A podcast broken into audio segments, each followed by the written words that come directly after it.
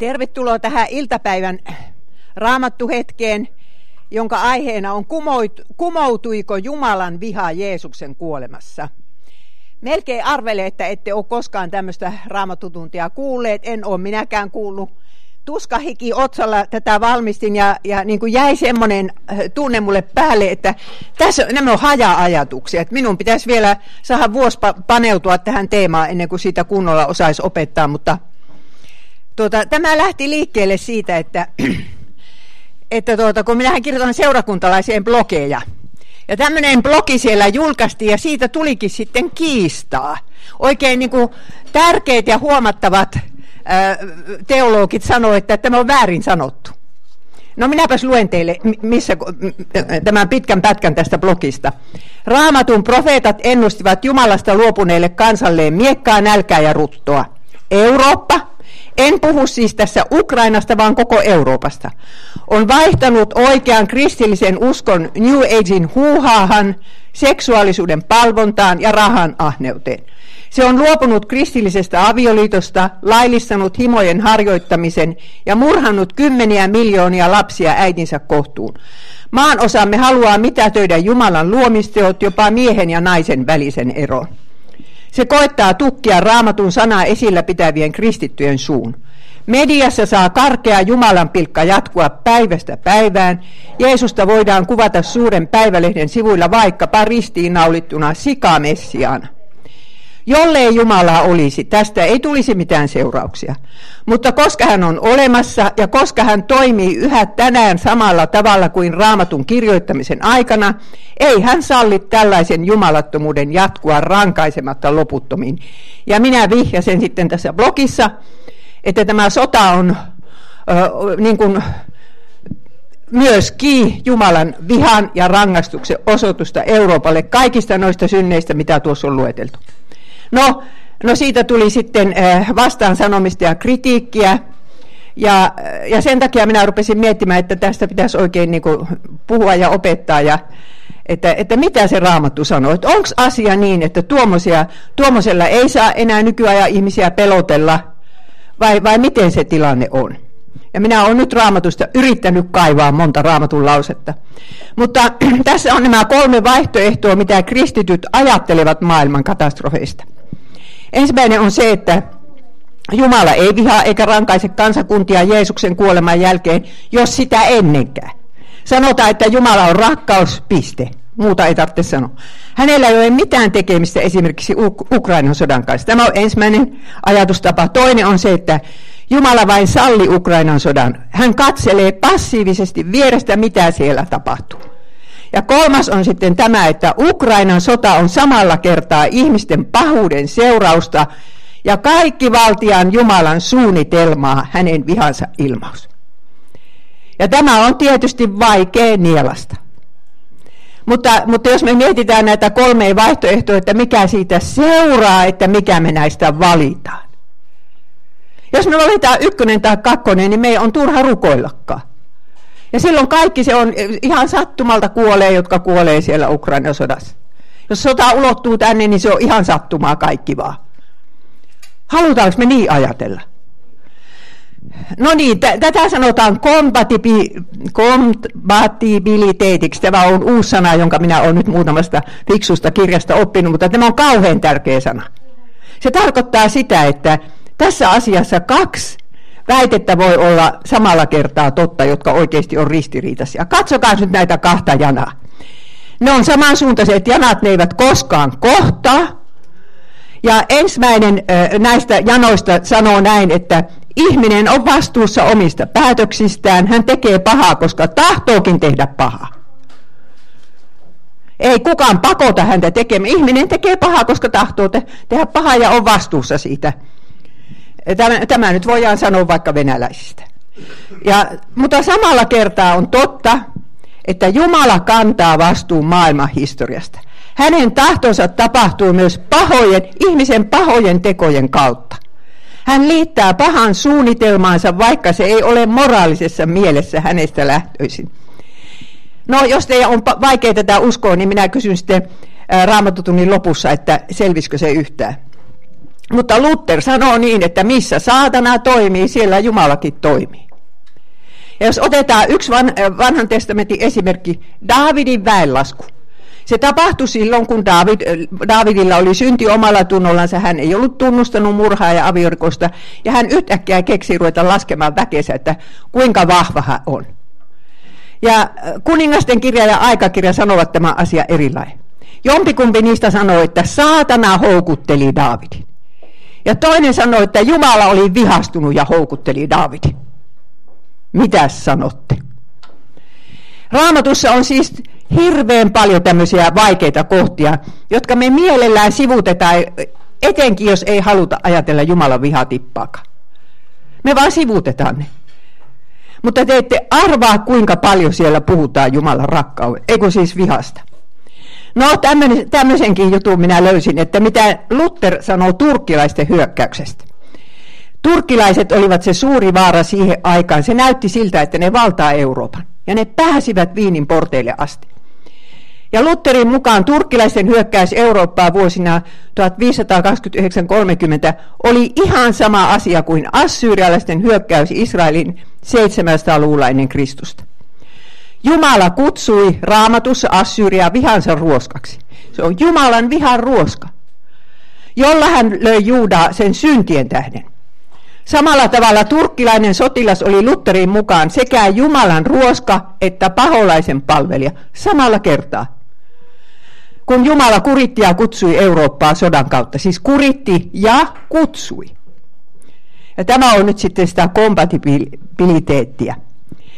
Luther siis sovelsi vanhan testamentin kertomuksia sellaisenaan omaan aikaansa. Hän ei katsonut, että Jumalan toimintatavat ovat muuttuneet Jeesuksen kuollessa. Ei myöskään pelännyt nimittää jotain tiettyä onnettomuutta Jumalan työksi. Niin, että siis meidän aikanamme on sellaisia teologeja, jotka sanoo, että vanhaa testamenttia ei saa tällä lailla sovittaa, soveltaa enää meidän aikaamme. Ja etenkään mistään tietystä katastrofista, niin kuin Ukrainan sodasta tai Japanin tsunamista, ei saa sanoa, että se johtuu näiden maiden synneistä. No silloin ajatellaan niin, että, että Jumalan systeemit on muuttunut siinä vaiheessa, kun vanha testamentti muuttuu uudeksi.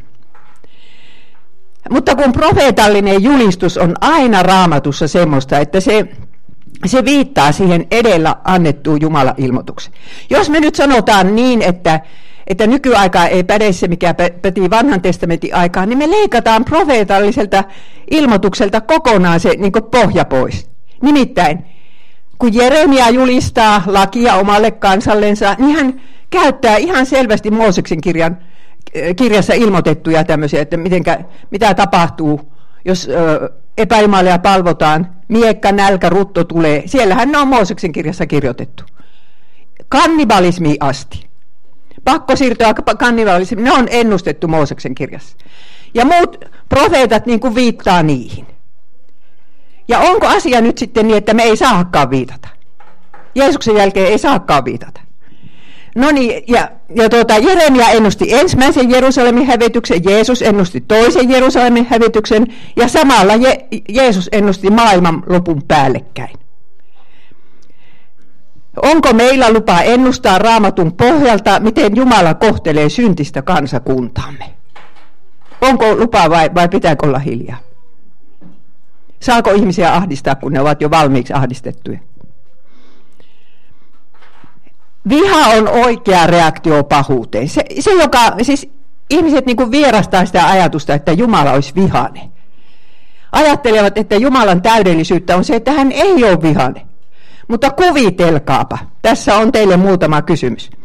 Mitä ajattelisit ihmisestä, jota mitkään julmat teot eivät yhtään vihastuttaisi? Te kuulisitte, mitä sotarikoksia tapahtuu, olisitteko haaleessa veissä, ei suututtaisi yhtä. Tai mitä ajattelisit tuomarista, jolle olisi ihan yksi lysti, tekevätkö ihmiset hyvä vai paha? Jos Jumala ei enää vihastu, niin se tarkoittaa, että hänelle on nyt yksi lysti, mitä täällä tehdään. Siihen sanotaan tietysti perä, että koska Jeesus on kaikki synnit sovittanut. Mutta onko Jumalalle yksi lysti, mitä täällä tehdään? Mitä ajattelisit Jumalasta, joka ei tuntisi vihaa pahantekijöitä kohtaan, jos hän vain rakastaisi heitä? Me ajateltaisiin Jumalasta niin, e, niin kuin, niin kuin meidän aika me ajattelee, koska meidän aikana me uskotaan, että, että Jumala on vaan rakkaus. Niin samalla Jumalasta tulee semmoinen lälläri Jumala. Ei kukaan pelkää yhtään. Hesariin pistetään sivun kokoinen kuva sikamessiasta. Ei ketään pelota. Ennen vanhaa, kun puhuttiin Jumalan vihasta, niin ei olisi yksikään lehti uskaltanut sitä kuvaa julkaista. Jumala on pyhä ja pyhän on pakko vihata pahuutta, koska pyhä tarkoittaa, että oikeudenmukainen. Se on oikeudenmukainen. Ja viha on oikeasti osa rakkautta. Jos otetaan tuo alimmainen rivi, minkä minä oikein latinaksi siihen kirjoitin. Qui non odit non, non diligit. Joka ei vihaa, se ei rakasta, sanovat muinaiset roomalaiset. Mitä ajattelisit ihmisestä, joka ei suuttuisi siitä, että hänet petetään ja jätetään? Puoliso pettää ja jättää, sitä ei suututa yhtään, se jatkaa siitä ihan ta- tavallisesti eikä osoita mieltänsä eikä raivostu eikä lähde minnekään. Sinä ajattelisit, ettei hän ole rakastanut sitä puolisoa alun perinkään. Just niin sille ajattelisit. Ja mitä ajattelisit Jumalasta, joka ei suuttuisi siitä, että hänet petetään ja jätetään? Sinä ajattelisit, että ei hän välitä niistä pettäjistä. Jos rakastaa, niin vihaa. Jos rakastu, rakastaa, niin vihastuu siitä, että tulee petetyksi. Tämä on varma juttu. Jumala on rakkaus, niin, se on totta. Ja tämä on niin se pääasia Jumalasta. Tämä on pääasia. Ja koko raamattu kertoo siitä, miten pitkämielinen Herra on luomaansa ihmistä, etenkin omaa kansansa kohtaan, suorastaan hämmästyttävän pitkämielinen. Hän sieti ja sietää vuosikymmeniä sitä, että ihmiset halveksivat häntä ja hänen sanansa. Ja pitkämielisyytensä tähden Jumalaa pidetään usein vaarattomana nynnynä. Kun jatkuu niin kuin, niin kuin nytkin on jo jatkunut kymmeniä vuosia toisesta maailmansodasta, niin, ja mitään sen kummempaa ei ole Suomessakaan tapahtunut, niin, niin voi ruveta ajattelemaan, että ei se Jumala tee mitään, ei tee hyvää eikä paha. Mutta aina tulee päivä, jolloin Jumala päästää vihansa valloilleen. Ja sitä kutsutaan Herran vihan päiväksi. Siitä puhutaan vanhassa testamentissa ja uudessa. Mutta päästääkö Herra vihansa enä, valloilleen enää Jeesuksen kuoleman jälkeen, vai kestääkö hänen pitkämielisyytensä viimeiseen tuomioon asti? Useimmat konservatiiviset teologit uskovat viimeiseen tuomioon. Siellä tulee vielä tuomio, taivas ja helvetti. Mutta kieltävät sen, että näistä nykyisistä tapahtumista saisi sanoa mitään, että se on, se on Jumalan vihaosoitusta. No tässä on toisesta Mooseksen kirjasta tärkeä lause. Herra, Herra on laupias ja armahtavainen Jumala, pitkämielinen ja suuri armossa ja uskollisuudessa, joka pysyy armollisena tuhansille, joka antaa anteeksi pahat teot, rikokset ja synnit. Tämä on sitä Jumalan rakkautta. Mutta sitten tulee se viha. Mutta ei kuitenkaan jätä rankaisematta, vaan kostaa isien pahat teot lapsille ja lasten lapsille kolmanteen ja neljänteen polveen. Toinen Mooseksen kirja 36, 6-7. Onko tämä sana kumottu? Vai kostaako Jumala niille, jotka häntä vihaavat, heidän lapsille ja lasten lapsille? Katsokaa vain semmoisia sukuja, jotka vihaavat Jumalaa. No sitten mietitään, että keihin se Jumala vihastuu vanhassa testamentissa ja mistä syystä hän vihastuu. No hän vihastui Faaraon, joka paadutti sydämensä ja sorti hänen kansansa. Vaikka oli se kyllä Jumala tässäkin kärsivällinen, kun Faarao yhä uudestaan niin syö sanansa ja hän lupaa ja hän kieltää ja ihan mahdotonta. Mutta sitten kyllä Jumala sitten vihastui Faaraon. Ja, ja niissä Egyptin myllerryksissä koko, koko Egyptin talouselämä meni ihan kuralle. Sieltä kuoli eläimet, sieltä lähti kasvit, kaikki kun heinäsirkat tuli ja rakeet ja kaikki tämmöiset. Ja, ja siis tuli pimeyttä ja vaikka mitä tämmöistä, että vesi muuttui vereksi, ei voi juoda. Ja ne on muuten raamatussa niitä Jumalan rangaistuksen prototyyppejä. Ne on Jeesuksen puheessa, kun hän puhuu viimeisestä, viimeisistä ajoista ja myös ilmestyskirjassa. Että raamattu on siitä jännä kirja, että ne, niin ne teemat toistuu.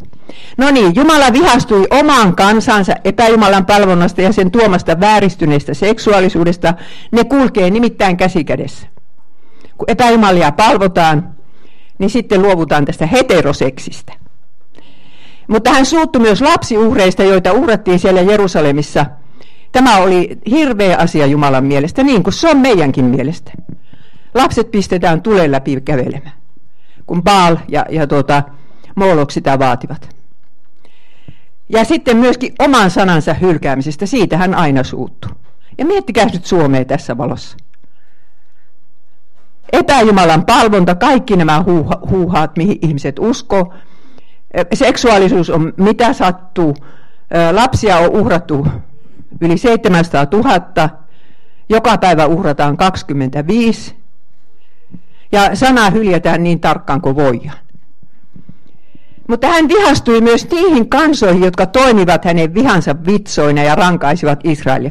Että vaikka Herra sanoi, että Nebukadnesar on minun palvelijani, se kauhea Babylonian kuningas, joka hävitti temppelin, se oli Herran palvelija. Mutta kyllä siellä sitten tulee tuomio myöskin Babylonialle.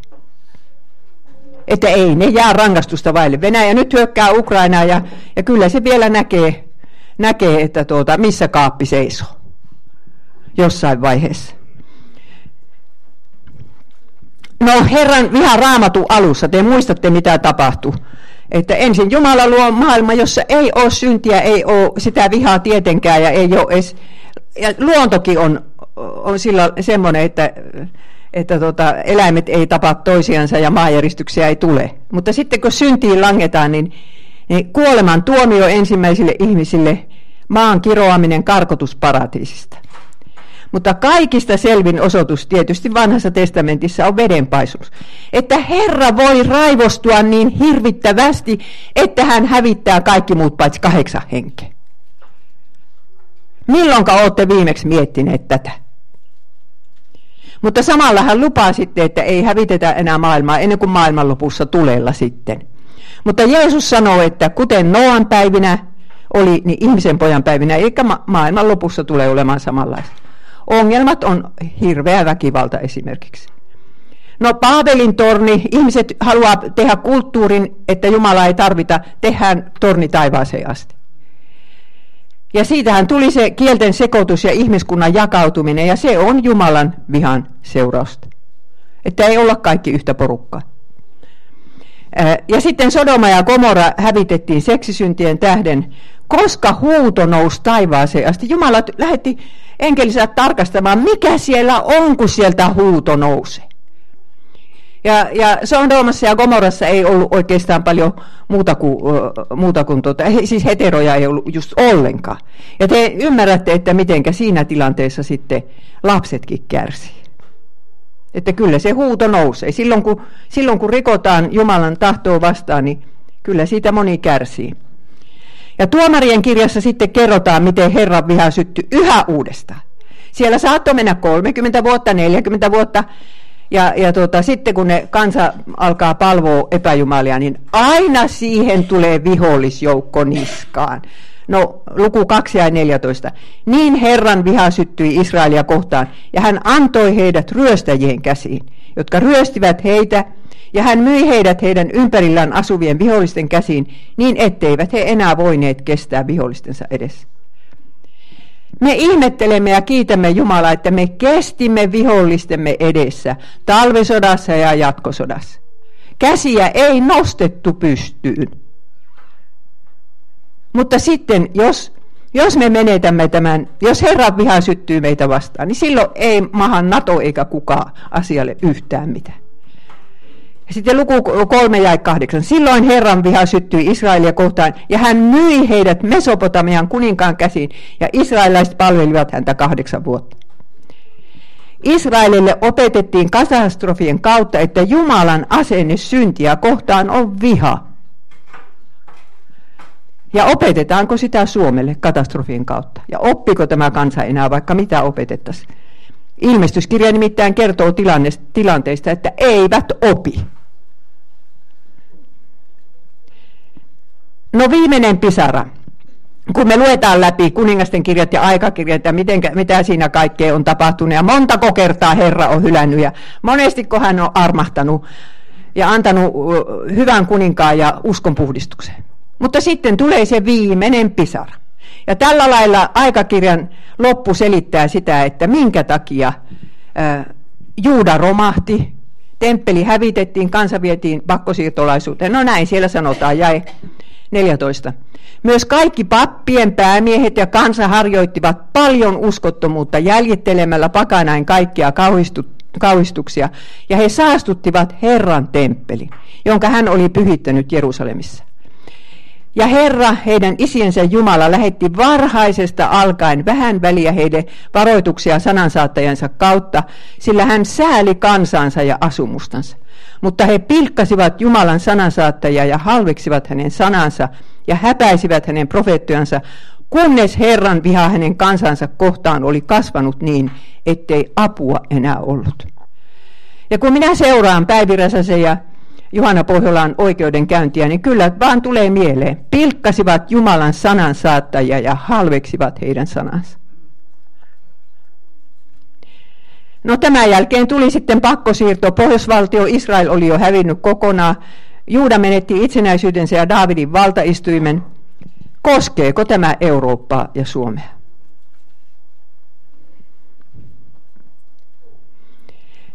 No, millä lailla se Jumalan viha sitten ilmenee?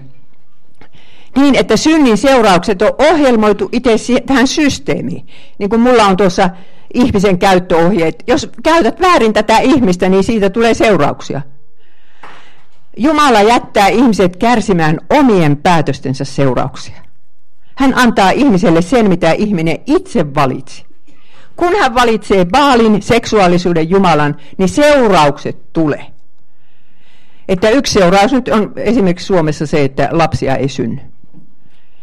Että niin hirveävää, ja justiinsa aborttilakikin muutettiin. Minä kauhulla kuuntelin nyt uutisista. Minä tuossa kirjassa kirjoitin sitä, kun sitä valmisteltiin sitä uutta lakia, että ei tarvitse lääkärin lausuntoa, ei tarvitse mitään syytä, että abortti otetaan. Ja kätilöliitto ja kaikki nämä on sitä kannattamassa.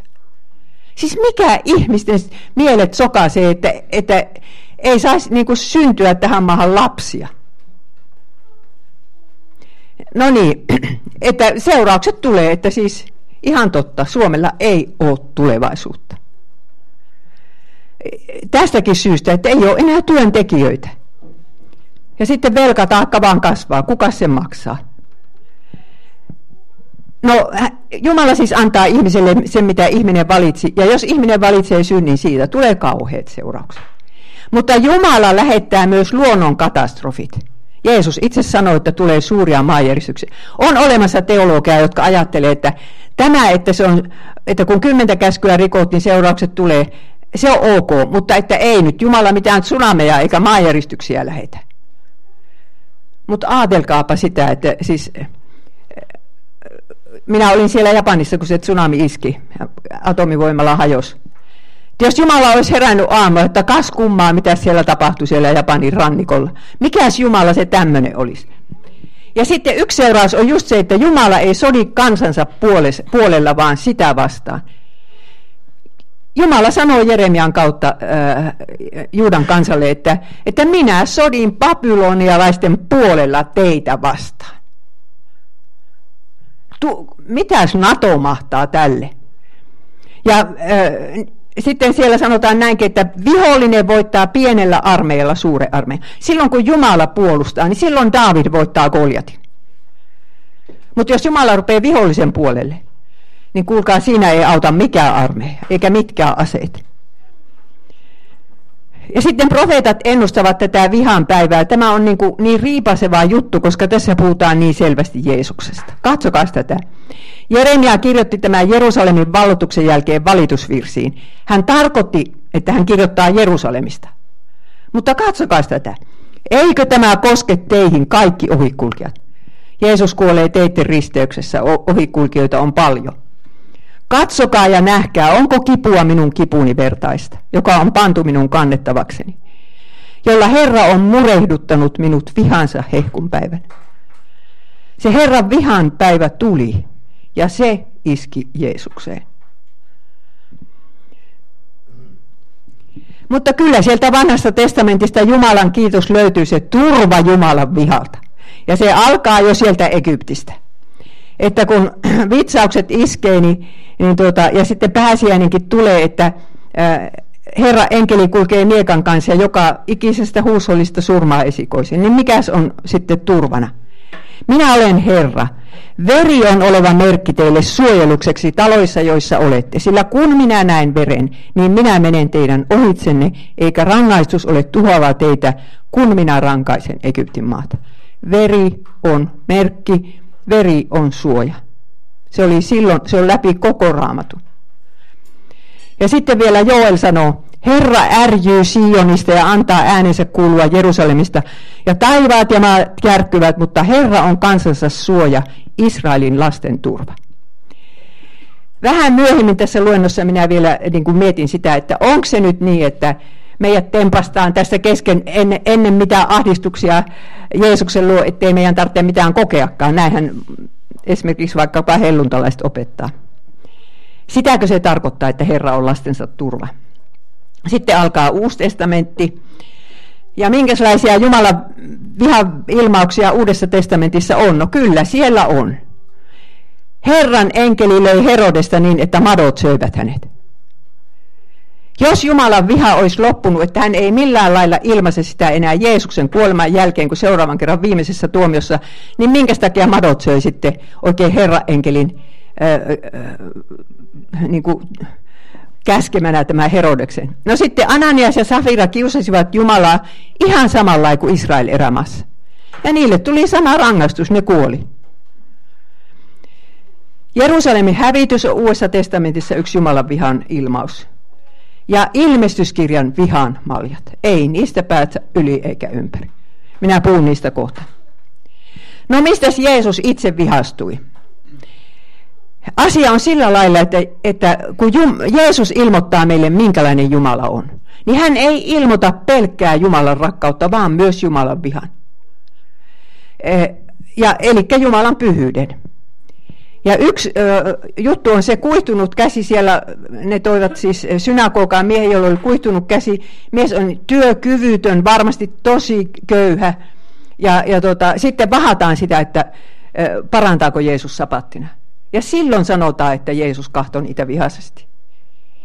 Sen takia, että, että siitä vammaisesta ei välitetty yhtään. Jeesus vihastui siitä. Ja toinen oli sitten se, kun opetuslapset estävät vanhempia tuomasta lapsia Jeesuksen luokse, niin silloin Jeesus närkästyi, koska ei nähty lasten arvoa. Jeesus itse sanoo, että jos ette käänny lasten kaltaiseksi, ette pääse koko Jumalan valtakuntaan. Ja tässä ollaan estämässä niitä. Jeesusta suututti. Ja sitten temppelin puhdistaminen, sehän se on se Jeesuksen vihan suuri ilmaus, että kuvitelkaa, hän punoo siellä ruoskan. Ja rupeaa heiluttelemaan sitä ja ka- ajaa eläimet pois ja kaataa pöydät ja, ja täys, täys niin hämminkin, koska Jumalan palvelus oli vääristynyt. Temppeli ei tulla enää katumaan syntejä saamaan anteeksi, kuin ihan muista syistä. Ja sitten Jeesus sanoi, että lasten viettelijöille olisi parempi, että myllynkivi kaolaa ja meren syvyyteen. Tämmöisiä Jumalan vihan ilmauksia on. Mutta mitä Jeesus sitten opetti Jumalan vihasta? Voitte lukea vaikka kokonaan Luukas 21, siinä on se Jeesuksen lopuajan puhe. Mutta esimerkiksi Jerusalemin hävitys on ennakkokuva tulevasta vihasta, sillä ne ovat kostonpäiviä. Että kaikki täyttyisi, mikä kirjoitettu on. Voi raskaita ja imettäväisiä niinä päivinä. Kostonpäiviä. Ja nämä päivät on jo ennen viimeistä tuomiota. Ja sitten Jeesuksen vertaukset. Ettekö ole ihmetellyt muutaman kerran, miten hirvittävän vihaisia ne kaikki isännät on näissä Jeesuksen vertauksissa? Kun on häät, ja sitten ei kuitenkaan, ihmiset ei tule häihin, niin kuinka ollakaan kuningas lähettää sotajoukon. Ei kun tämä taisi olla se juttu, että sen kuninkaan sanansaattajat tapetti. Kuningas lähettää sotajoukon. Suuret illalliset ei haluta tulla illallisille. Isäntä suuttuu ja, ja sanoo, että, että tämä porukka ei sitten ikinä pääse minun illallisille. Ja sitten on uskoton palvelija, joka ei pie palvelusväestää huolta, niin isäntä hakkaa hänet kappaleiksi. Ja sitten armoton palvelija, joka ei anna lähimmäiselle anteeksi. Isäntä heittää hänet tyrmään, kunnes velka on maksettu viimeistä penniä myöten. Tämmöistä isäntää ää, Jeesus kuvaa vertauksessa, eli Jumala. Sitä Jumalan vihaa. Ja Jeesus sanoi, että Sodomalla ja Gomorralla on tuomion päivänä helpompaa kuin Galilean kaupungilla. Mutta sitten tulee se, että Jumala viha iskeekin Jeesukseen. Ennen Jeesuksen tuloa Jumala ei paljastanut vihansa koko järkyttävyydessään, mutta ristillä hän paljasti sen. Ja sen takia Jeesuksen kuolema oli niin kauhea. Se oli todella kauhea. Koska tässä on Jumalan viha näkyvissä kokonaan, ei mitään salata. Kaikki, millä syntisiä oli uhattu ja rangaistu vanhassa testamentissa, niin se kohdistui nyt Jumala omaan poikaan. Jeesuksesta tuli Jumalan vihollinen. Että silloin kun vaikka luetaan kostopsalmeja raamatusta ja mietitään, että minkä takia nämä täällä ovat, niin, niin muistetaan, että ne on kyllä kirjoitettu Jeesuksestakin. Jeesus asettuu Jumalan vihollisen asemaan, että Jumalan vihollinen voisi saada anteeksi. Nimittäin me kaikki synnytään tänne Jumalan vihollisina. Jeesus joi Jumalan vihan maljan. Ja jos seuraatte raamatusta, hei, eh, mitä tästä maljasta puhutaan, niin kyllä se on aikamoinen story. Jeremiakin kertoo, että miten Jumala väkisellä juotti niille kaikille naapurikansoille ja Juudalle sen vihansa maljan. Ja nyt Jeesus se juo ja sanoo Johanneksen evankeliumissa, kun häntä tullaan pidättämään, että enkö minä joisi sen malja, jonka isä mulle antaa. Isä. Jeesus tuli kiroukseksi, että me päästäisiin kiroksen alta. Jeesus tuli synniksi, ihan, että me, me saataisiin synnit anteeksi. Jeesus tuli Jumala hylkäämäksi, joutui juuta, huutamaan Jumalani, Jumalani, miksi minut hylkäsit. Ettei meidän tarvitsisi olla helvetissä ihan kaikkisesti Jumala hylkääminen. Se oli nimittäin helvetin tuomio se, mitä Jeesus siinä kärsi. Mutta samalla Jumalan viha Jeesusta kohtaan oli se, se suuri rakkauden osoitus meitä kohtaan, sillä niin on Jumala maailmaa rakastanut. Joka iikkaa. Niitäkin, jotka tekee niitä sotarikoksia. Ja meitä jokaista, jotka ollaan tehty yhtä ja toista väärää. Niin on Jumala maailmaa rakastanut, että hän antoi ainokaisen poikansa, ettei yksikään, joka hänen uskoo, hukkuisi, vaan hänellä olisi ihan kaikkinen elämä. Eli siis pääsy Jumala viha alta on valmistettu koko maailma.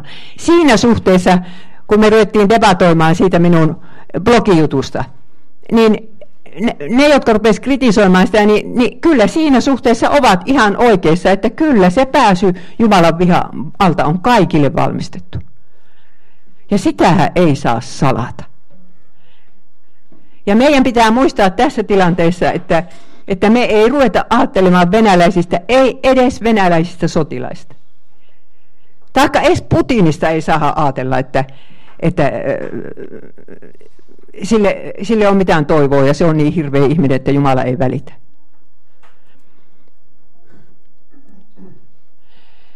No, kuka se suunnitteli Jeesuksen kuoleman? Tämä on vaikea pala niille, jotka eivät halua uskoa niitä kahta janaa jotka haluavat uskoa niin, että Jumalalla ei ole mitään tekemistä vääryyden kanssa. Se on saatana ja ihmiset, jotka sen vääryyensä aika. Kuka suunnitteli Jeesuksen kuolema? Toteutuiko siinä pahojen ihmisten suunnitelma? No kyllä toteutuu. Ylipapit ja Pilatus ja nämä muut. Mutta toteutuko siinä Jumalan iankaikkisuudessa tehty suunnitelma? Tietysti. Jos tämä ei ollut Jumalan suunnitelma, niin sitten Jumalalla ei ollut mitään suunnitelmaa, miten hän meidät pelastaa. Tässä toteutuneen molemmat. Ja tämä on niin kuin se kirkkain esimerkki siitä kompatibiliteetistä, että kaksi asiaa voi olla samaaikaisesti totta. Paha tulee ihmisistä ja paholaisesta, mutta kaikki valtias Jumala toimii heidän pahuudensa kautta ikään kuin olisi suunnitellut kaiken. Pilatus oli, oli selkärangaton tuomari, hän on siitä vi- vastuussa viimeisellä tuomiolla, mutta se ikään kuin Jumala olisi sen suunnitelma. Jumala oli liittänyt suunnitelmaansa, että tuommoinen tuomari siellä on. Ja samalla tavalla hän toimii Ukrainan sodassa ja myös jos se sota sattuu laajenemaan sitten niin, niin kyllähän siinäkin sitten toimii. Ja se on sitten hänen suunnitelmansa. Minä yhtenä aamuna, kun heräsin tuota siellä Espoossa, mä rupesin ajattelemaan, että voihan se ohjus tähänkin lentää. Kun näkee semmoisia taloja siellä Ukrainassa, mitkä on hajalla ihmisten kodit, voihan se tähänkin lentää. No se on sitten otettava Jumalan kädestä. No mitä apostolit sitten sanovat Jumalan vihasta? Johannes sanoo, joka uskoo poikaan, sillä on iankaikkinen elämä, mutta joka ei ole kuulijainen pojalle, se ei ole elämää näkevä, vaan Jumalan viha pysyy hänen päällänsä. Se oli rakkauden apostoli Johannes. Ja Paavali, sillä Jumalan viha ilmestyy taivaasta kaikkea ihmisten jumalattomuutta ja vääryyttä vastaan, niiden, jotka pitävät totuutta vääryyden vallassa, roomalaiskirja 1.18. Ja siitä seuraa se sitaatti, mistä sitten istuvat, siis ovat joutuneet virkavalla eteen, tai Päivi Räsänen on joutunut. Koska tässähän tulee sitten se, se että Jumala tuomitsee nämä seksuaalisuhteet ja luetellaan muutkin synnit, mitä hän tuomitsee. Mutta tässä on jatkuva aikamuoto. Se, sitä ei Suomesta näy, mutta Kreikasta näkyy, että Jumala koko ajan, joka päivä ilmestyy taivasta. Jumalan viha ilmestyy kaikkeen ihmisten jumalattomuutta ja vääryyttä vastaan. Ja se on kauheita se, että pidetään totuutta vääryyden vallasta. Mitenkä lehdet niin kuin kertovat näistä asioista, vaikkapa Päivi Räsäsestä. Totuutta pidetään vääryyden vallassa. Ja sen takia meidän ei oikeastaan pitäisi kyllä Suomen medioihin muutenkaan täydellisesti uskoa. Niillä on oma agendansa siellä. Ja kyllä se on nyt vähän tämmöinen sateenkaariagenda, joka vaikuttaa ulkopolitiikkaan ja joka asiaan. No niin, sitten jatkuu tämä, Paavali Efesolaiskirjeessä sanoo, älköön kukaan pettäkö teitä tyhjillä puheilla – sillä semmoisten tähden ko- kohtaa Jumalan vihaa tottelemattomuuden lapsi. Päästäpä suustas mitä tahansa. Niin Jumalan vihaa kohtaa. Ja sitten Paavali jatkaa, kuolettakaa siis maalliset jäsenenne. Haureus, saastaisuus, kiihko, pahahimo ja ahneus, joka on epäjumalan palvelusta, sillä niiden tähden tulee Jumalan viha. Justiinsa tämä himo ja se, että ihminen saa itse määritellä, miten se elää seksuaalielämässä, siinä ei mitään sääntöjä tarvita ja nykyään saa määritellä sukupuolensakin. Kaiken tämän tähden kohtaa Jumalan viha tottelemattomuuden lapsia. Ja sillä on seurauksia sitten. Ja hebrealaiskirje, joka hylkää Mooseksen lain, sen pitää armotta kuoleman kahden tai kolmen todistajan todistuksen nojalla – Kuinka paljoa ankaramman rangaistuksen luulettekaan sen ansaitsevan, joka tallaa jalkoinsa Jumalan pojan ja pitää epäpyhänä liiton veren, jossa hänet on pyhitetty ja pilkkaa armon henke. Suomi on saanut kristiuskon, Eurooppa on saanut kristiuskon ja nyt on sen hylännyt. Että niitä, jotka pikkusen haluaa vielä, vielä pitää kiinni raamatustakin, niin kuin puolalaisia ja unkarilaisia, niin kyllä, kyllä EU kovistelee kovasti. Eivät ihmisoikeuksia noudata. Minä juttelin eilen tuon yhden lukioopettajan kanssa tuolla siellä koululla ja, ja hän sanoi niin, että, että hänen oppilaansa ei voi sanoa niin, että ne, ne vaikkapa vastustasivat kristiuskoa, kun niiden elämää ei kuulu kristiusko ollenkaan. Se on niin kuin sitä ei olisi olemassakaan. Ei mitään sen tapaisia asioita mietitä. Niin kuinka paljon ankaramman rangaistuksen luulettekaan ansaitsevan niitä, jotka on päästänyt meidät tuohon tilaan, meidän nuorison, että ei tiedä mitään, mitään Jumalasta eikä Jumalan sanasta. Sillä me tunnemme hänet, joka on sanonut, minun on kosto, minä olen maksava, ja vielä Herra on tuomitseva kansansa. Hirmuista on langeta elävän Jumalan käteen. Näin apostolit kirjoittaa Jumalan vihasta. Niin en minä kyllä ymmärrä, kuinka se voidaan kieltää. Ja sitten lopuaikoina, miten Jumalan viha ilmestyy, niin siitä kirjoittaa Paavali toisessa Tessalonikalaiskirjassa. Herra Jeesus ilmestyy taivaasta voimansa enkelien kanssa tuleen liekissä ja kostaa niille, jotka eivät tunne Jumalaa, eivätkä ole kuuliaisia meidän Herramme Jeesuksen evankeliumille.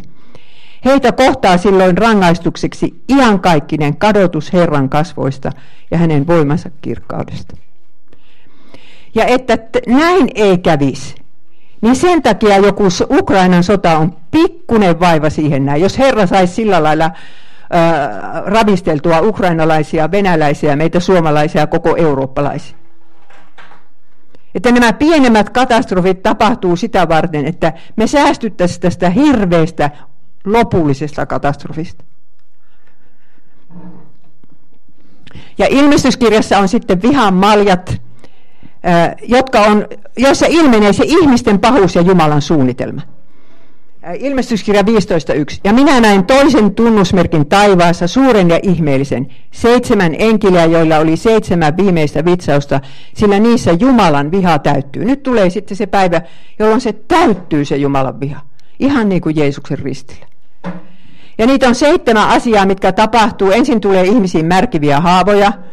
Joku pandemiahan tämä on. Meri saastuu. No sitähän se tekee koko ajan, mutta se menee sitten ihan pilalle. Makea vesi saastuu ja sitä on pakko juoda. Mitäs muuta tässä juotas? Aurinko korventaa ihmisiä tulella, niin kuin se nykyään korventaa hei. Jopa Keski-Eurooppaa ja toisinaan täältä Suomeekin. Ja ihmiset vaan herva, hereävät Jumala. Että tässä ollaan siinä tilanteessa, jolloin parannusta ei enää tapahdu. Sitten pedon valtakunta pimenee. Vieläkin sanotaan, että eivät tehneet parannusta. Eufratin vesi kuivuu. Kyllä mulle tuli mieleen, kun Rein kuivuu ja kaikki Euroopan joet kuivuu, että milloinkaan se tulee tuo, että Eufratin vesi kuivuu. Ja siitä tulee tie idän kuninkaille ja sitten tulee se Harmagedonin taistelu. Näitä minä en osaa selittää. Ja sitten seitsemäs äh, tuota, vitsaus on sitten se, että sanotaan hetki on tullut. Sitten tulee suurin maajäristys, mikä on koskaan ollut. Salamoita, kaupungit ja vuoret sortuvat, leiviskan kokoisia sate, äh, tuota, rakeita sataa taivaasta, että se on sitten se loppu. Mutta nyt mietitään vielä kerran, että mikäs meillä on nyt sitten se turva, kun se vihanpäivä on tulossa. Roomalaiskirje 5.9. Mutta Jumala osoittaa rakkautensa meitä kohtaan siinä, että Kristus, kun me vielä olimme syntisiä, kuoli meidän edessä, edestämme. Paljoa ennemmin me siis nyt, kun olemme vanhurskautetut hänen veressään, pelastumme hänen kauttansa vihasta. Eli Olemme veren kautta vanhurskautettu, ollaan saatu synnit anteeksi ja Jumala katsoo meitä, että tuossa on vanhurskas ihminen. Ja silloin me olemme turvassa, niin kuin tuo henkilö tuossa ristin juurella, että kun salama iskee ristiin, niin se ei iske siihen, joka on siinä ristin juurella. Ja me kristityt olemme tässä tilanteessa. Meillä on turva. Meillä on turva, mitä kellään muulla ei ole. Ja alkukristityt tiesivät, että Jeesuksen paluun päivä olisi Herran vihan päivä, mutta siitä huolimatta ne rukoilivat, että tulee Herra Jeesus. Ja meidän kristittyjen pitää kyllä kärsiä niin kuin muidenkin, mutta kuitenkin ilmestyskirjassa sanotaan, että kukaan ei voi vahingoittaa niitä, joiden otsassa on Jumalan nimi. Ja tästä minä nyt haluaisin sanoa sanasen, että minä mietin se jo silloin valmiiksi, kun oli se tsunami ja siellä 70 kirkkoa hajos. Ja jos kristittyjä on Japanissa yksi prosentti, niin kyllä niitä sitten kuoli siellä ainakin 200. Että, että minkä takia Jumala ei sitten varjele kristittyjä ja kirkkoja ja kaikkia näitä, kun tulee se vihanpäivä. Mutta hän varjelee. Kristitty, vaikka se kokee just sen sama asian kuin se Jumalaton siinä vierellänsä, niin siinä on eri etumerkki. Kun kristitty kuolee, niin siinä on Jeesus vieressä ja vie hänet kotiin. Ja se oli Jumalan suunnitelma, milloin pitää kuolla ja millä lailla pitää kuolla. Ei se ole mikään tragedia, kun meidän on kuitenkin kuoltava. Se on Jumalan varjelusta se, että mitä meille tapahtuukin, siinä on plusmerkki edessä. Ja se on, me päästään kotiin. Ja me tiedetään, että, että minne ollaan menossa. Me ollaan siihen uuden luomakunnan ihan uuteen menossa. Se ilo odottaa meitä siellä. No niin, nyt vielä loppurukous. Kiitos Herra, että olet antanut meille turvan vihasi päivänä oman veresi jonka turviin me saamme jäädä ja, ja tietää, että mitä tapahtuukin, niin siinä on plusmerkki edessä. Ja me haluamme nyt jättää Euroopan tilanteen ja koko maailman tilanteen sinun käsisi, kun se on nyt riistäytynyt kaikkien ihmisten kädestä. Kuka ei voi tälle enää mitään. Mutta me uskomme, että sinulla on suunnitelma ja se on rakkauden suunnitelma meitä kristittyjä kohtaan ja myöskin ei-kristittyjä, koska sinä kutsut heitä kaiken tämän kautta. Anna kuulevat korvat ainakin kaikille meidän rakkaillemme, jotka ovat lähteneet kirkosta ja, ja sinua pakoon, että he nyt tässä maailman tilanteessa muistasivat, että, että sinä olet olemassa ja sinusta se, se turva saadaan. Semmoista herätystä me nyt maahamme rukoilemme. Ja jätämme kaikki kärsivät ukrainalaiset sinun käsisi. Herra, armahda heitä. Auta, että tämä hirveä sota saataisiin loppuun. Mutta sinä näet myöskin ne venäläiset nuoret miehet, jotka nyt joutuu sinne tappamaan vastoin omaa tahtoisakin varmaan ainakin puolet niistä. Herra, armahda heitä, armahda kaikkia kristittyjä siellä, että niihin ei tarvitsisi tuohon sotaan mennä. Ja jos jonkun pitää mennä, niin suo, että hän ei tekisi siellä sotarikoksia.